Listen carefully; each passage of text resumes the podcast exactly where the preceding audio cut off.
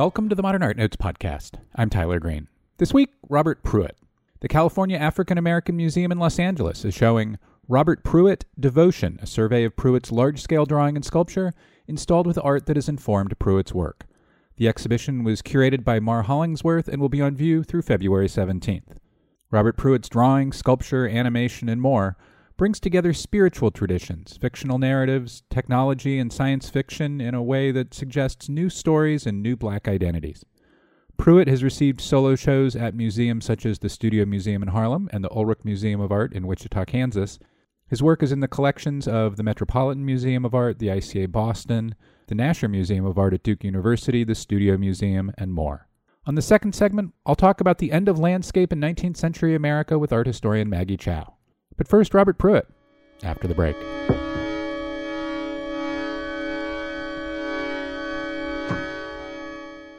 What is the sound of community? Find out at Sounds of LA, a free annual concert series at the Getty that explores our city's varied musical geography. Each month features concerts by charismatic musicians who combine global influences in unexpected ways. On January 19th and 20th, hear the Puerto Rican bomba and plena sounds of Los Pleneros de la 21, Learn more at getty.edu slash 360. Support for the Man podcast comes from the Pulitzer Arts Foundation, a museum that believes in the power of direct experiences with art. This fall, the Pulitzer presents Ruth Asawa, Life's Work, a career spanning exhibition focused on Ruth Asawa's evolving artistic practice and ceaseless experimentation with wire.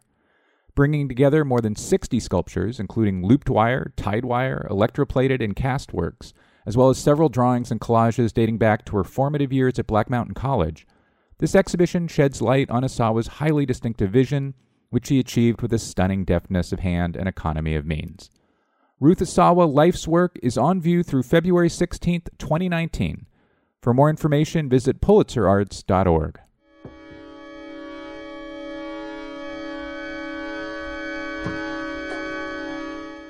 And we're back. Robert Pruitt, welcome to the Modern Art Notes podcast. Hey, thanks for having me. I'm glad to be here. The show at the California African American Museum is full of portraits. Why does portraiture interest you?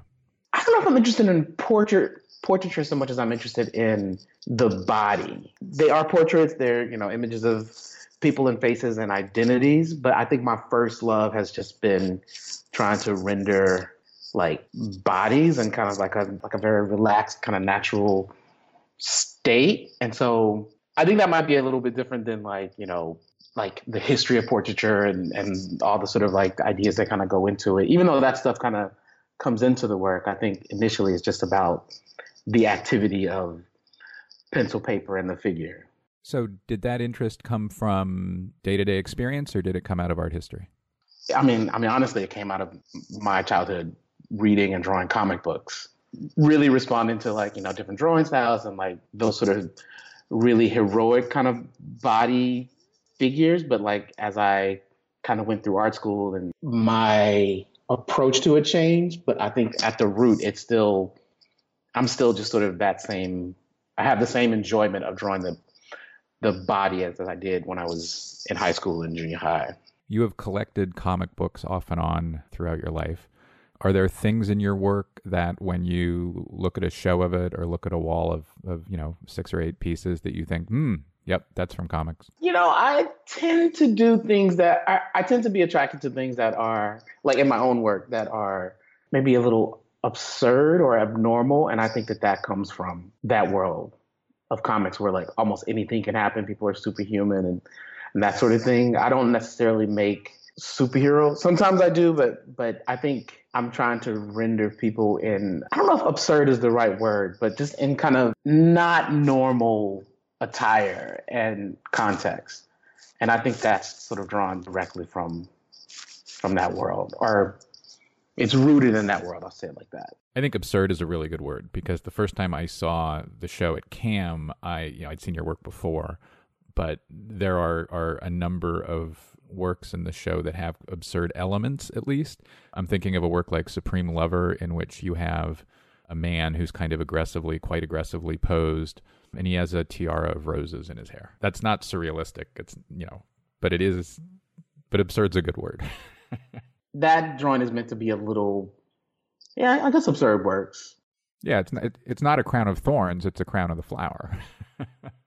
that whole like for me, the whole thing is taking these figures that come from these sort of religious histories and reimagining the mythology in a way that I think could work for myself and what I imagine could work for like a larger community of African American people, you know, in the country.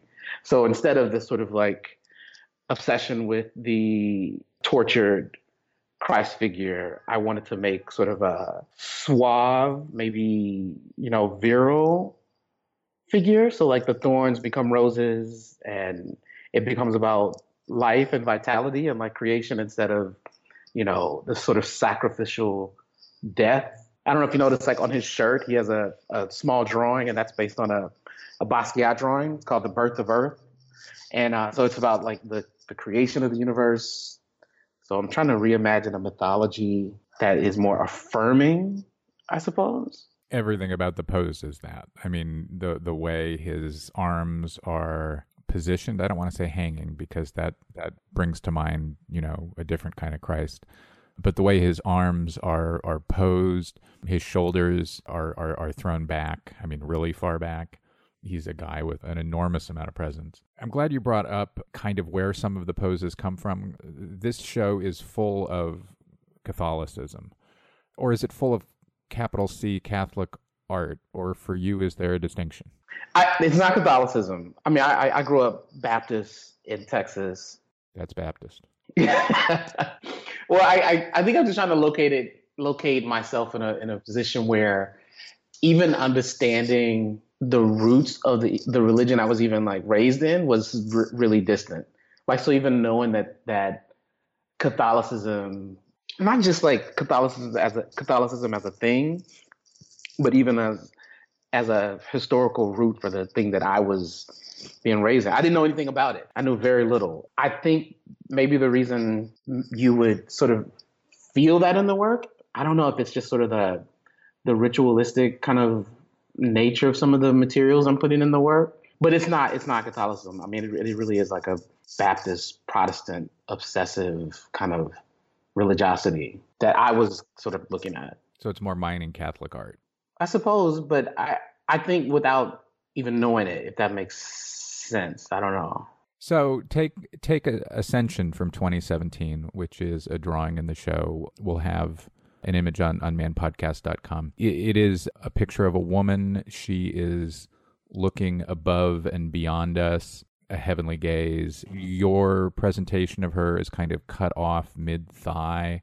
There is very much a feeling that, I mean, you know, there's obviously the title of the work, but there's very much this feeling that she's ascending, you know, like this is a Spanish or Italian ascension scene and it's hard i don't know it seems very capital c catholic art to me I, I, mean you know i think some of the some of the symbolism is just kind of baked into like the larger culture i i mean i'm obviously you know i have a degree in painting and i went to art school and sort of i don't i don't really I don't really respond to some of the histories of art in terms of producing my own work. But I think maybe because those things are kind of, like I said, baked into the culture, they kind of pop out.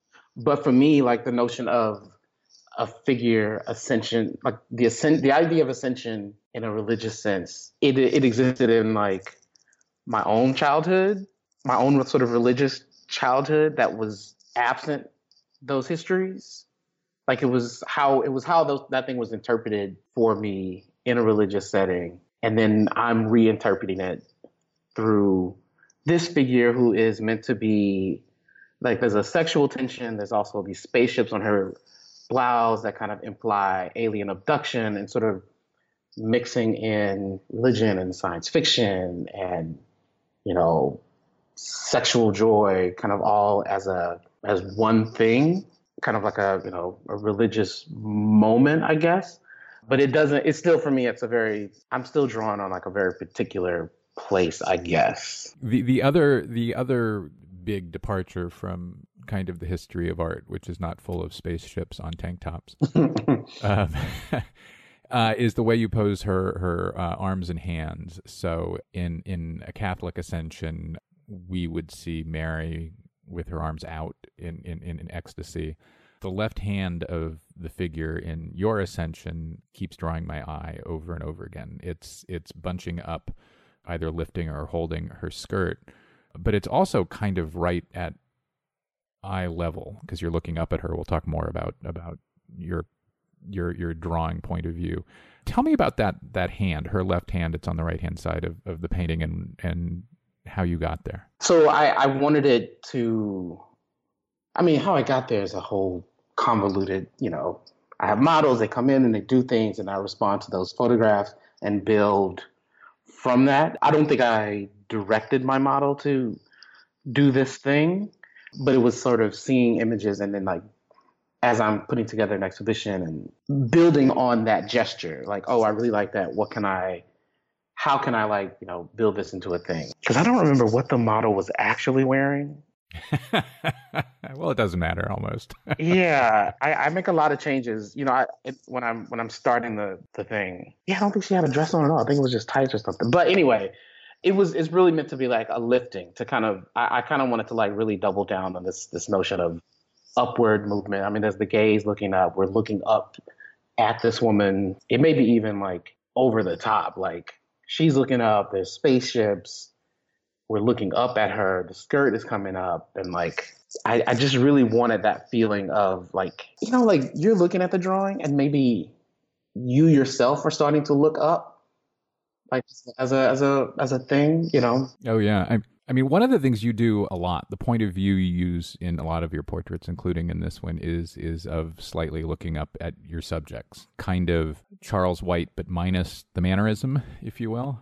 And it's consistent enough thing you do across a lot of your work that it feels like a foundational decision. Do you remember when and how you came to it? Oh, it has been so gradual. I mean, you know, I'm an artist, I'm a human. I can be a little bit of a hypocrite. Like one of the original sort of influences when I started making these things was Michelangelo. And I mean, like, this is back in like undergraduate and like the Sistine Chapel, like looking up at like these these images that you look up towards, right? And those and like reproducing those images, but in like a context that was African American. And I felt like those images were so grand that I wanted them to feel large and kind of above us, the viewers looking at the work.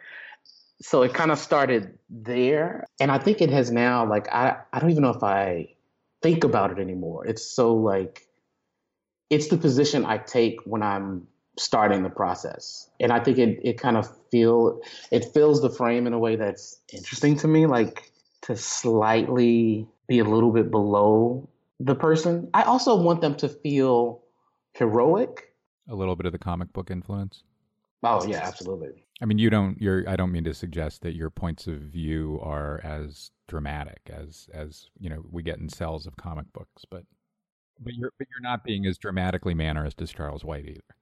No, no, no, no, no. You were talking about how both in Supreme Lover and in Ascension that you're collapsing multiple things into a a single artwork. And in other interviews, you've talked about how one of the things you think about is having past, present, and future in a single object. And I think that's in each of, of these first two works we've been talking about. Is that kind of a rule for you, something that, that has to be there, or is it more kind of an underlying philosophical approach? Yeah, I, I wouldn't say it's a rule because I I don't feel the need to like constantly adhere to it, but it is one of the things that like undergirds everything. And part of it is just about where I feel like the consciousness of African Americans kind of exists. I mean, maybe everybody's like this, but I'm thinking through it through like that very particular lens of having like sort of a hyper awareness of your sort of origin, like black people coming to the United States through this history of slavery, right? Which is the not everybody comes through that kind of same history, obviously, but it's the sort of foundational like root. So we're like obs- like obsessed with trying to like understand that moment because so many things happen in that moment where your understanding of like your history and your identity were snatched away. So we have this like obsession with that. And then there's this aspirational thread that runs through black culture of always trying to you know, achieve and aspire. I mean, even, you know, I think it kind of runs through our DNA in a in a in a bit in that we have been located in such of a limited like space in this country that we're always trying to like climb out of it. So there's this like obsession with the past and obsession with the future at the same time. Like and like it exists in your mind at the same time. And and it just feels like, you know, almost like time travel and I wanted to I like to like try to have that in the work, literally kind of present in the work that that all these things are happening in the same consciousness. One other kind of broad thing I'd like to ask about before we get back into specific drawings is is your palette. You don't use bright colors, you know, colors that might be of a specific moment or temporal or even art historically referencing. And you mostly prefer muted tones that kind of vaguely suggest, at least to me, that we might be looking into the past. What about muted tones, if you'll forgive it, uh, uh, the phrase, um, appeals to you?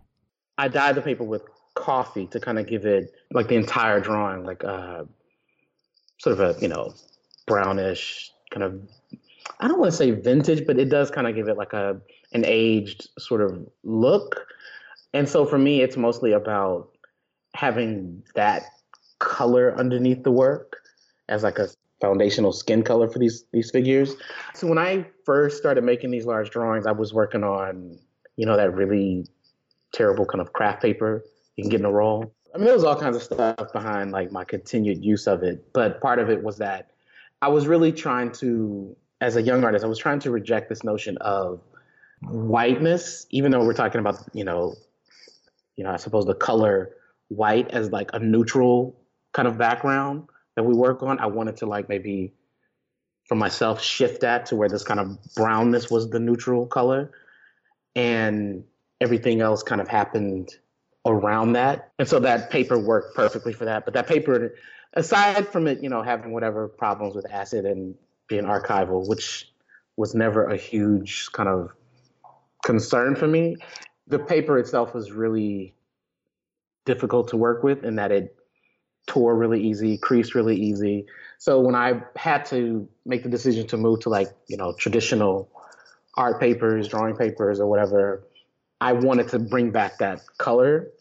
And I found that with, you know, dyeing it myself, I mean, I tried washes with like acrylic paint and other things, but they kind of changed the surface in a way that wasn't comfortable to work on.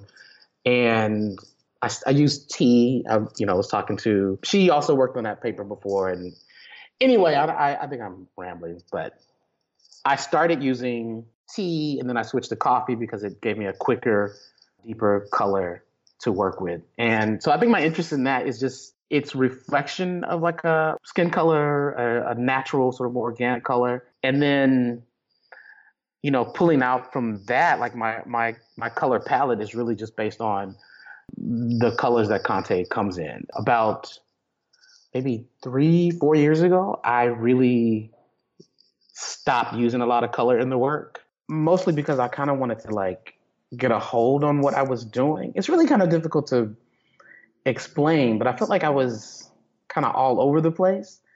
And I really wanted to maybe focus on drawing.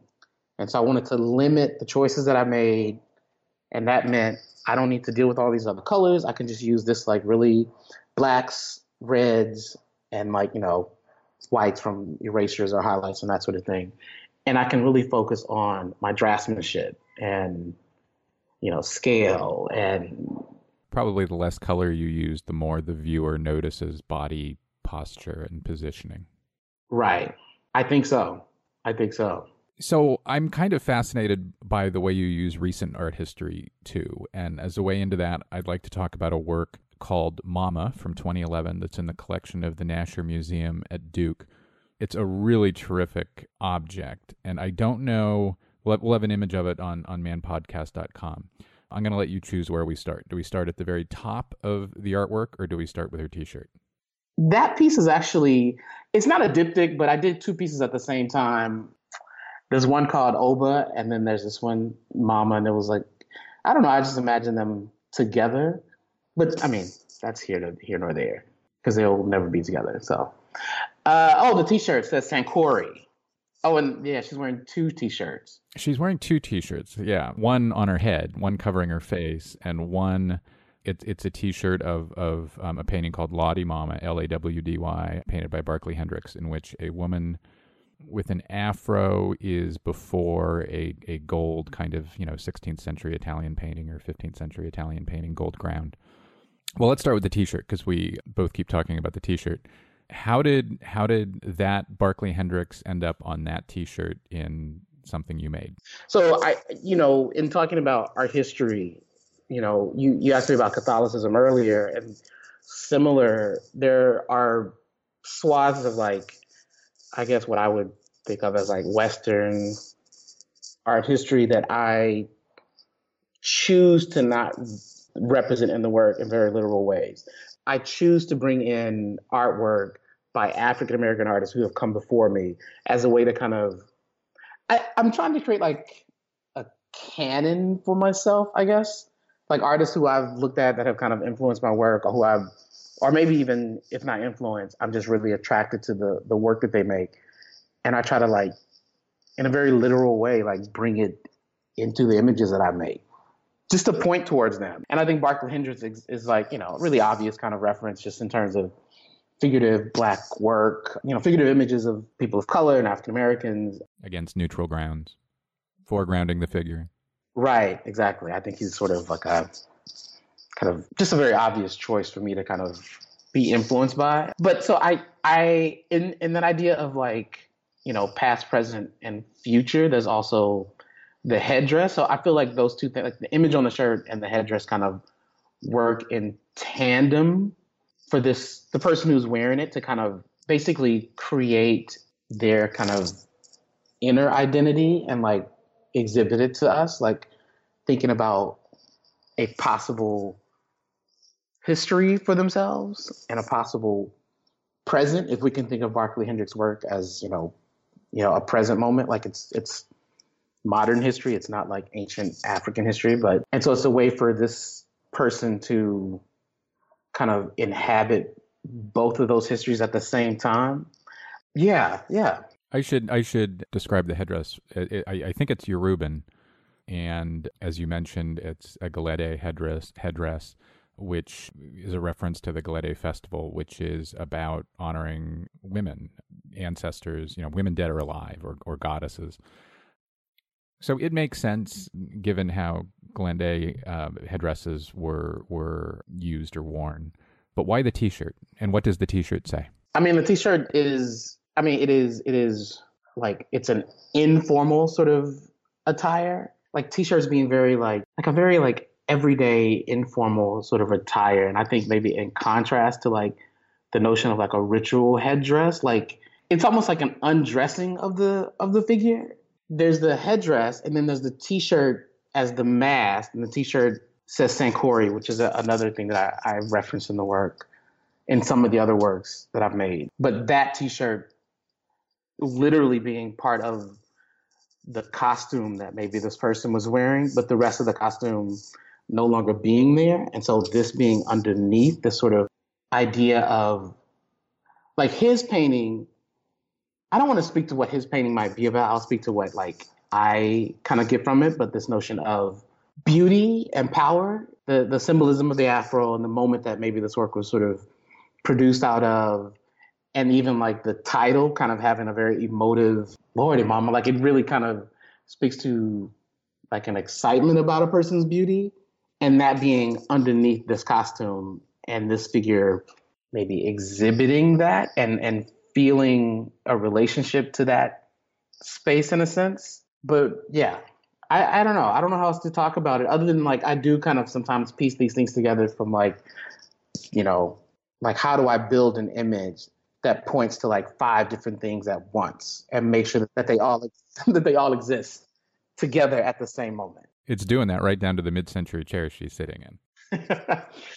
chairs, man, the chairs really they are less of a pointed selection than a history of I don't know if this is crazy, but like a history of like the spaces and studios that I've worked in.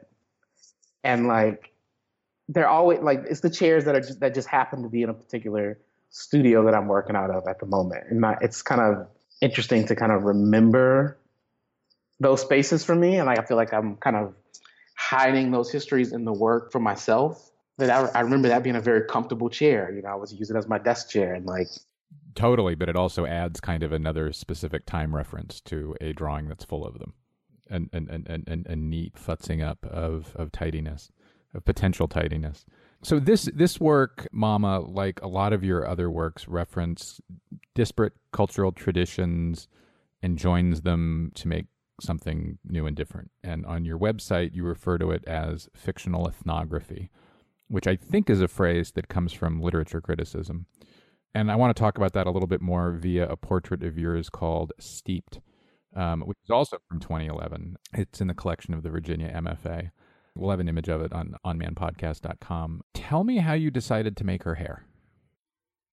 I had done a few drawings with pyramids as like these sort of afro shapes, like but instead of like them being like sort of large and and as absurd as this thing is, and these were like you know what we would consider like traditional Egyptian pyramids, I guess. I would kind of make them into almost mohawks.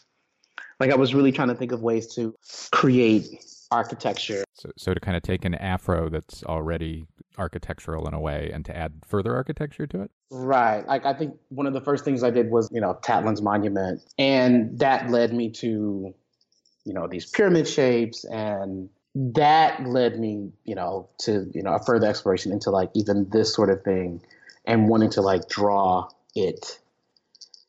Like I I was doing those drawings and like they were maybe too subtle, I guess. Uh, I wanted something, you know, almost keep coming back to the word absurd, but like I wanted it to be, you know, something that couldn't really exist, and to try to to to to render that. And so, and and it's called steeped, and it's ah, I don't know how else to talk about it. Like, it's really thinking about like the angles of the pyramid as being steep, but also like a person kind of steeped in a particular history and thinking about. I think at the time I was looking at like the potential African presence in South America, you know, pre uh, Columbian history Yeah, and it's, a- like it's a South American pyramid that kind of comes up out of her afro or is part of her afro. right and like the belief amongst like many African American people that like you know there's a there's an embedded kind of African culture in those histories and like which I think maybe that history is not some of like some of the historical things that they might not they may not be as true as we believe them but for me it's like the belief is actually what's more interesting. Like because it, it kind of counters the things that we feel like we are told about ourselves. And so then there's this sort of resistance and even exaggerated identity. Like oh i have no history? No i'm at the center of every history. And and kind of like wearing that as a symbol or as a sign you know and, and and for me that's what she's doing like wearing these these other histories. And and also i'm looking i was really looking for ways to identify you know cultures and histories and civilizations that were not western that were not european to really kind of dig into like the mythologies and histories that kind of shaped the world that were outside of europe. And so sometimes those things pop up in the work and, They do a lot, o- often in tattoos. So there's a work in the Cam show called Creator and Redeemer from 2016, where the history or histories pop up in both of the tattoos on both of the women in the drawing. The one I want to raise is the woman on the left who has a tattoo on her back, her entire back, that looks like the lady, uh, the Our Lady of Guadalupe, the classic 17th century uh, Mexico originated image of an apparition of the Virgin, except you do something to it. So, what is the iconography you changed and why?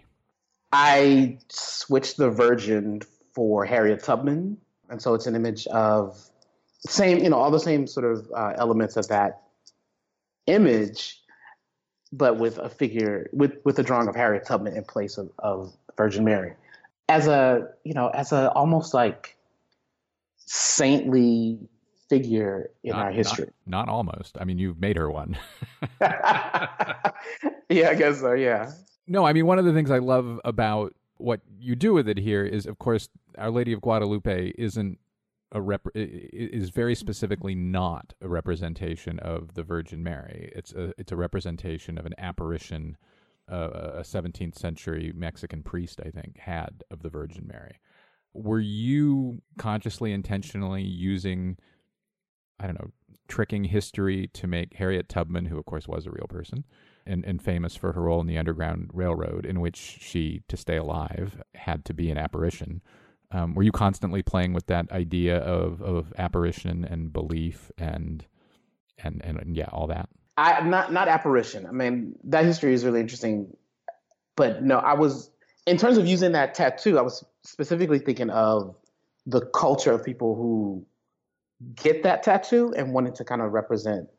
I feel like the emotion of that, like you know, it feels very um, like not gang culture, but like it, it feels like a, the kind of tattoo you would see, like a type of working class or or I wanted to represent a thing that came from a a non formal sort of highbrow place, and so the, it's meant to really replicate the history of that as a tattoo. And the sort of like religiosity of of getting images like embedded into your skin and into your body of particular kind of religious histories. And it's meant to match with the tattoo that the other woman has right? It's on, they're on meant her, the other woman has it on her front.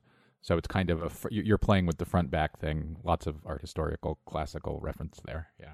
so she has the the sort of call signs tattooed around you know on her shoulders or, on her chest on her shoulders and they're from a, a type of russian rocket engine um, and so i was thinking about these two modes of escape like harriet tubman you know the underground railroad and people escaping into slavery and actual like the actual escape of gravity into outer space right? And, and condensing those two ideas together and like literally these two figures are communicating like the woman with the harriet tubman tattoo is whispering some sort of plot into the ear of the woman with the with the call letters. Yeah so i was really thinking about again you know we were talking about the drawing ascension like the notion of leaving earth as a maybe i can say metaphorical idea is in so much of my work and it's not about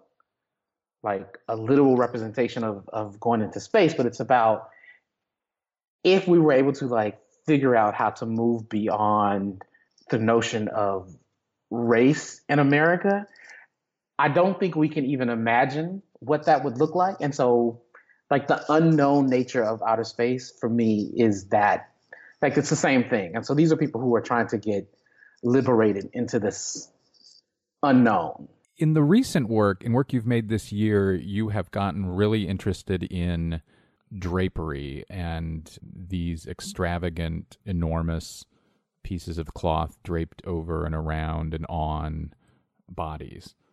Why? It's because I love to do it. I mean, I love to draw. Like it kind of looks like that. It's- it kind of, it, you know, there, there's a baroqueness to it that kind of suggests Right. you're having a good time.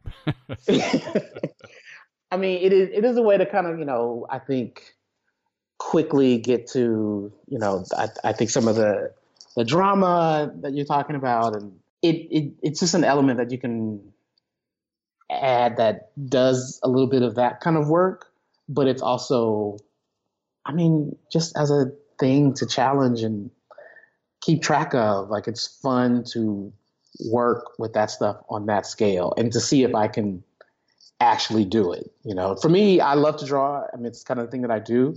It doesn't come easy by any means. It's such of a struggle for me that like I kind of push myself to do things that I think some artists might do a bit easier, but for me, it takes a little bit of concentration and work and and I, I like to like practice at it and Some of them feel vaguely kind of Olga era Picasso in the in the mix of the present and the classical reference. Although one of yours has a comic book in it, and so Picasso didn't do that. No, no, no. You must be th- you're talking about I turned myself into myself. That one's very yeah. You have spoken before about how Kerry James Marshall is is a favorite of yours. He and he and Charles White One of the things that Marshall does in his work is he picked early in his career a single color he was going to use for skin, for skin tone. And he's been on the show before and he's talked about why, and we'll link to that on manpodcast.com.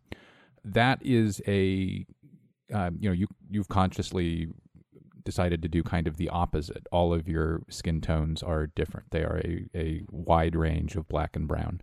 Was that uh, something? Was that a decision you remember consciously making as a, a, much younger artist? Do you remember engaging with the way Marshall did it and thinking that you wanted to do it a different way? Not not in terms of of Kerry James Marshall's work. Like I, as I mentioned before, I was using in the past that brown butcher paper, which you know only came in like variations of like two or three colors that were not that distinct from each other. Like, you know, you can hold them up next to each other and see the difference, but when they're not next to each other, it all feels like the same exact brown.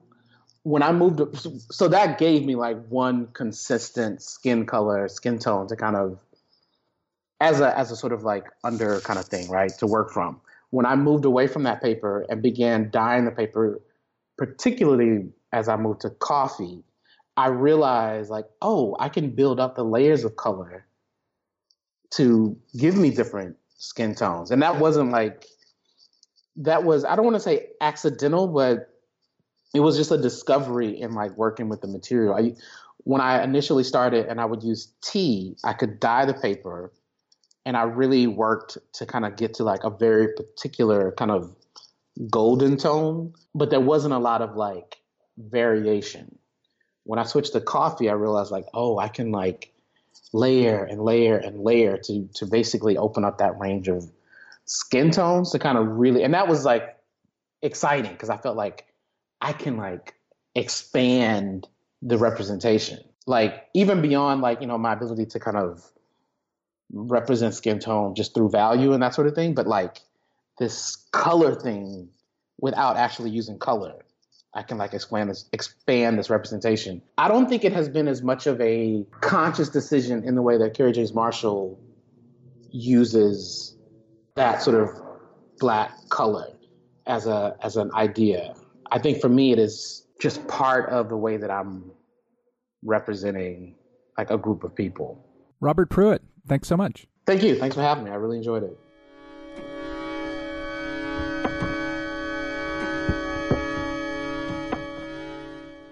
The Museum of Contemporary Art San Diego presents Being Here with You, Estando Aquí Contigo, 42 artists from San Diego and Tijuana, at its downtown location through February 3, 2019.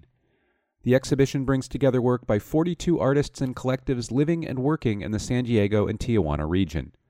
Presenting both early career and established artists, Being Here with You, Estando Aquí Contigo highlights distinctive practices shaping conversations and communities in the binational region and beyond.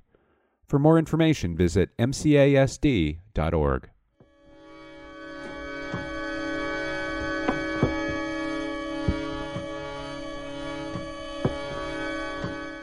Welcome back. My next guest is art historian Maggie Cao, who joins me to discuss her book, The End of Landscape in 19th Century America. The book, which was published by University of California Press, offers some ideas about why Cao thinks landscape declined as a subject of American art near the end of the 19th century. Cao teaches at the University of North Carolina at Chapel Hill. Maggie Cao, welcome to the Modern Art Notes podcast. Thanks for having me. What does it mean for landscape painting to end? So, I wrote this book uh, in in part to think about what happens when a really tremendously important cultural tradition begins to wane and its central tenets are questioned in the art world. And that's really what I meant by titling the book The End of Landscape. You know, I didn't mean that, you know, artists uh, across the United States just, you know, full on stop painting landscape paintings. Of course, we know that's not true. But I really was thinking about the end of a specific tradition of, you know, mid 19th century landscape paintings that really had a tremendous role to play in a kind of cultural tr- construction of American identity and artistic identity in the United States. We'll get to the why in a minute, but just to kind of ground listeners in the moments about which we're talking, when do you argue the landscape painted painting waned? I start the book, the earliest material in the book is really around 1870, sort of post Civil War when there's the beginning of a lot of kind of land development projects of various sorts and a deep concern about you know how land and politics are aligned following the civil war. So that's really where i start thinking about landscape coming to an end. So let's talk about why you think it ended. Is the end of landscape painting because you don't deal with really with photography at all in the book related to a broader cultural national cultural shift around landscape? I think it is. Over the years of writing the book and, and researching for the book, what I ended up focusing around was changing ideas of how land and nature were understood.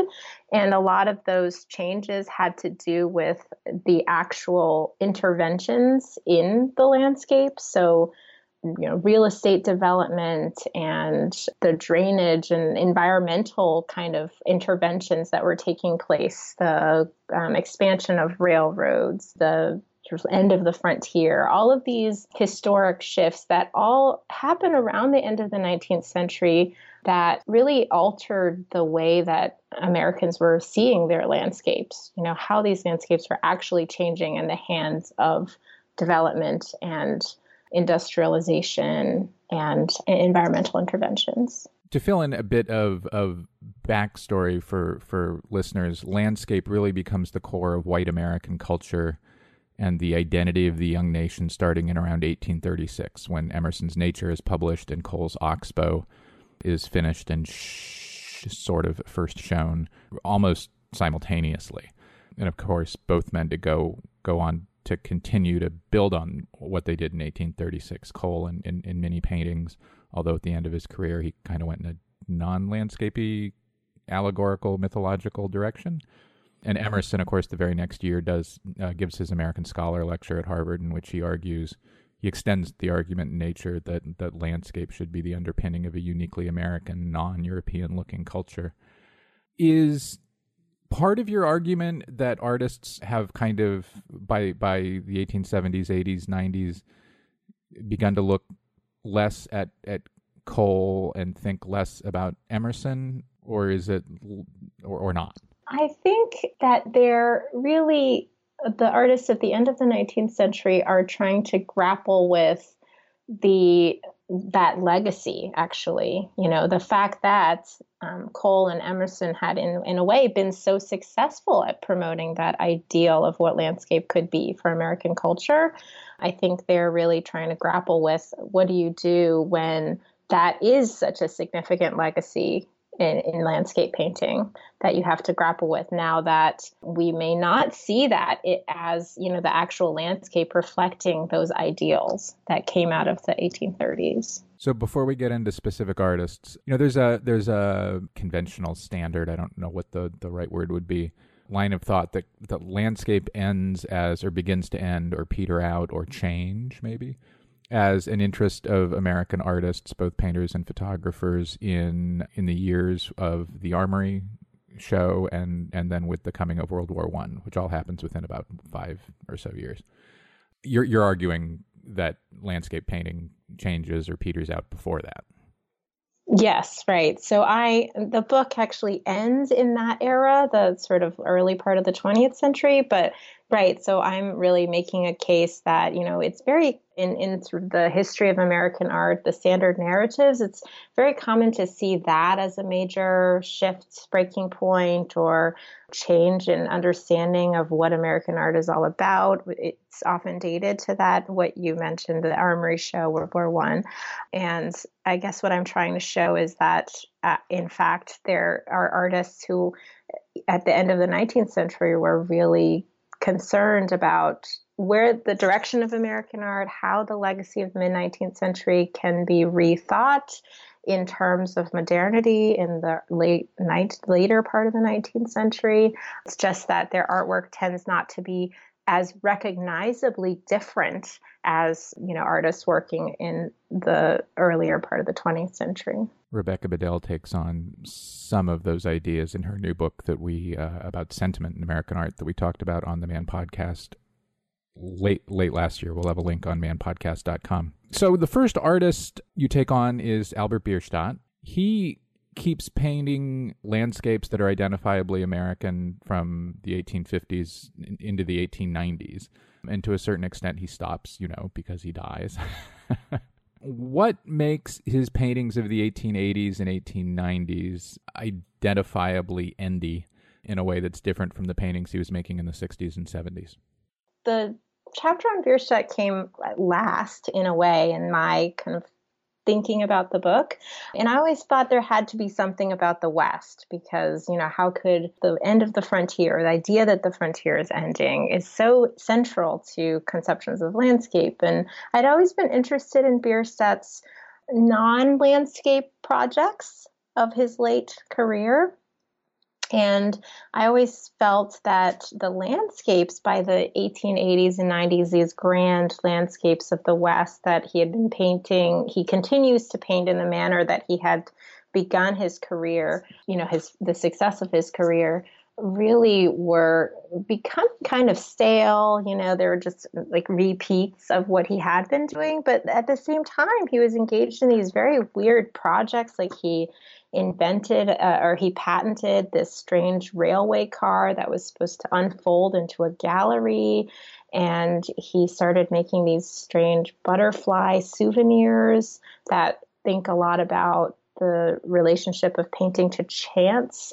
So I thought these were all in some way related to his an artist really grappling with what do you do when there is no west to paint? So that the subject that had made him so successful is is slowly disappearing or and slowly becoming so popular that you know anyone can travel to the west and take photographs and purchase prints so it's no longer his domain. Of course it was photographs that got him uh, out to out to the far west in the first place. And and as a as Carleton Watkins's biographer I would be remiss if I didn't point out that Bierstadt's railroad car idea almost certainly comes from Watkins and, and, Watkins's building out and and and use of a custom uh, railroad car Martin Johnson Heade is your next chapter. Um, your chapter starts where the cover of your book starts, which is with one of Heade's two great, weird, and weirdly great gremlin paintings, the painting on which one of his classic Newburyport salt marshes is kind of put up on stilts and drains itself. It's one of the coolest, weirdest things in 19th century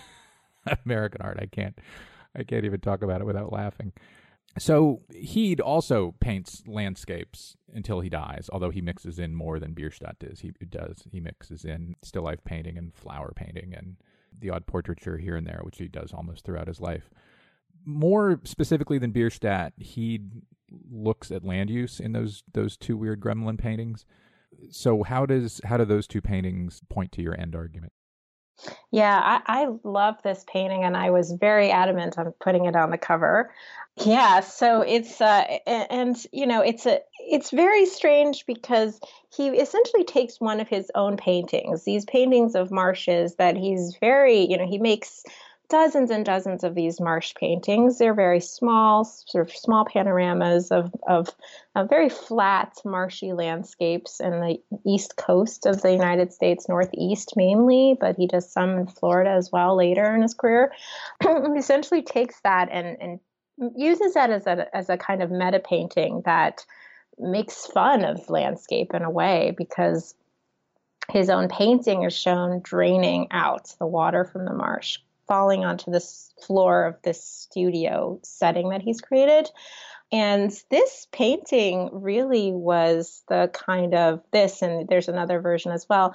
These two paintings were really at the heart of the book in a way, because here's an artist who is not only interested in, you know, subverting conventions of landscape in his work, but he's making pictures that directly address the issue of landscape painting in relation to environmental interventions. And that is sort of the at the heart of the way that I think about his marsh paintings in general, because the this painting, the Gremlin painting, the water is draining, and I think that is related to wetland drainage that is happening all over the East Coast in the 1870s period when he's creating these landscapes. This is an era of great expansion and building and suburban growth, and these wetlands, which are a huge, take up huge areas um, around major cities on the East Coast, need to be dried out in order to become farmland or building, you know. So he's really tackling the issue of drainage directly with an artwork like this. You also look at Heade's paintings of flowers and hummingbirds, and I guess other birds, to point to an end of landscape. It could just as easily be argued, I think, that those Heades are an intensifying of interest in landscape and nature as as urged by Emerson, specifically in the middle of, of 1836 nature. So, how do they facilitate or point to an end rather than a particular Emersonian engagement? Yeah, I think it's true that these paintings, they're very precise renderings of tropical flowers and birds. So they could, uh, you know, very, there were also artists painting a kind of close up studies of nature, which are very much in that kind of Emersonian mode. I think these are different with respect to the, the their relationship, in fact, to paintings of the tropics that were made by Frederick Church. So, Church, of course, very probably the most famous landscape painter of the 19th century, was very well known for these very grand, large scale paintings of the tropics. And where he, you know, traveled there and collected studies and did these studio paintings that are tremendous with an amazing amount of detail. And he was actually a friend of Church's and worked um, a lot, made many of these paintings in Church's actual studio. So I think these paintings are a kind of, you know, speaking back to church. He's also doing, Heade is also doing the tropics, but he's doing them in a very different kind of scale. He's asking you to look in a very different way that does not give viewers this idea of access to unlimited space. You know, these small paintings of where the flowers are, and I should say these are often very, very large flowers, almost monstrous in their kind of proportion to the canvas.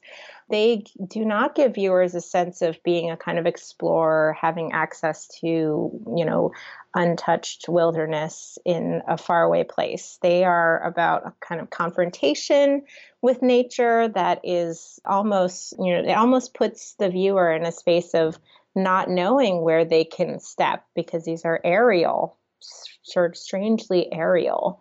There's no ground that you could walk upon, that you could engage with space in the way that you know the viewer is the ideal viewer is imagined to engage with a landscape painting in that period. You call Ralph Blakelock an economic artist. Uh, how so? Well, he he was very uh, obsessed with money.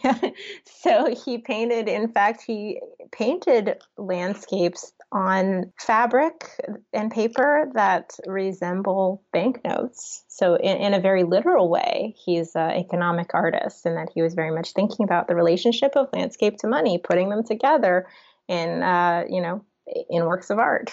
And I think in a in a more conceptual sense, he's an artist that is thinking about economic issues of his time, both issues related to real estate and the changing idea of the value of land, as well as um, to this shift in understandings of money and value. In the 19th century, there are a lot of debates about paper money and its validity in place of metallic money. And I, so I think he was an artist that was really thinking about these kind of larger economic debates of his day. Your exit artists, as as as it were, the last two artists to receive chapters to themselves are are Thayer and Sargent, and they're also the the only two artists in the book who whose lives continue through World War One, who were alive through the war, the the the time at which industry uh, kind of becomes the great American thing.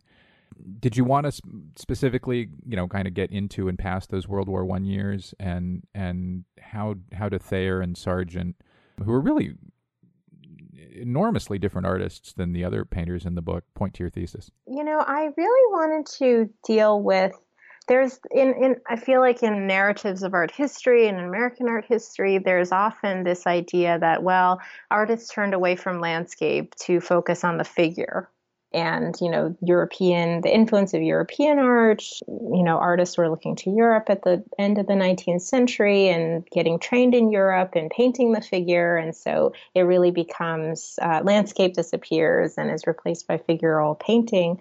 And i wanted to address that somehow in the book. And I, the way that i chose to do it was to deal with two artists that knew each other and that even though their work is very different, they communicated, they you know wrote to each other they were in some ways collaborators and during the war and thinking about camouflage.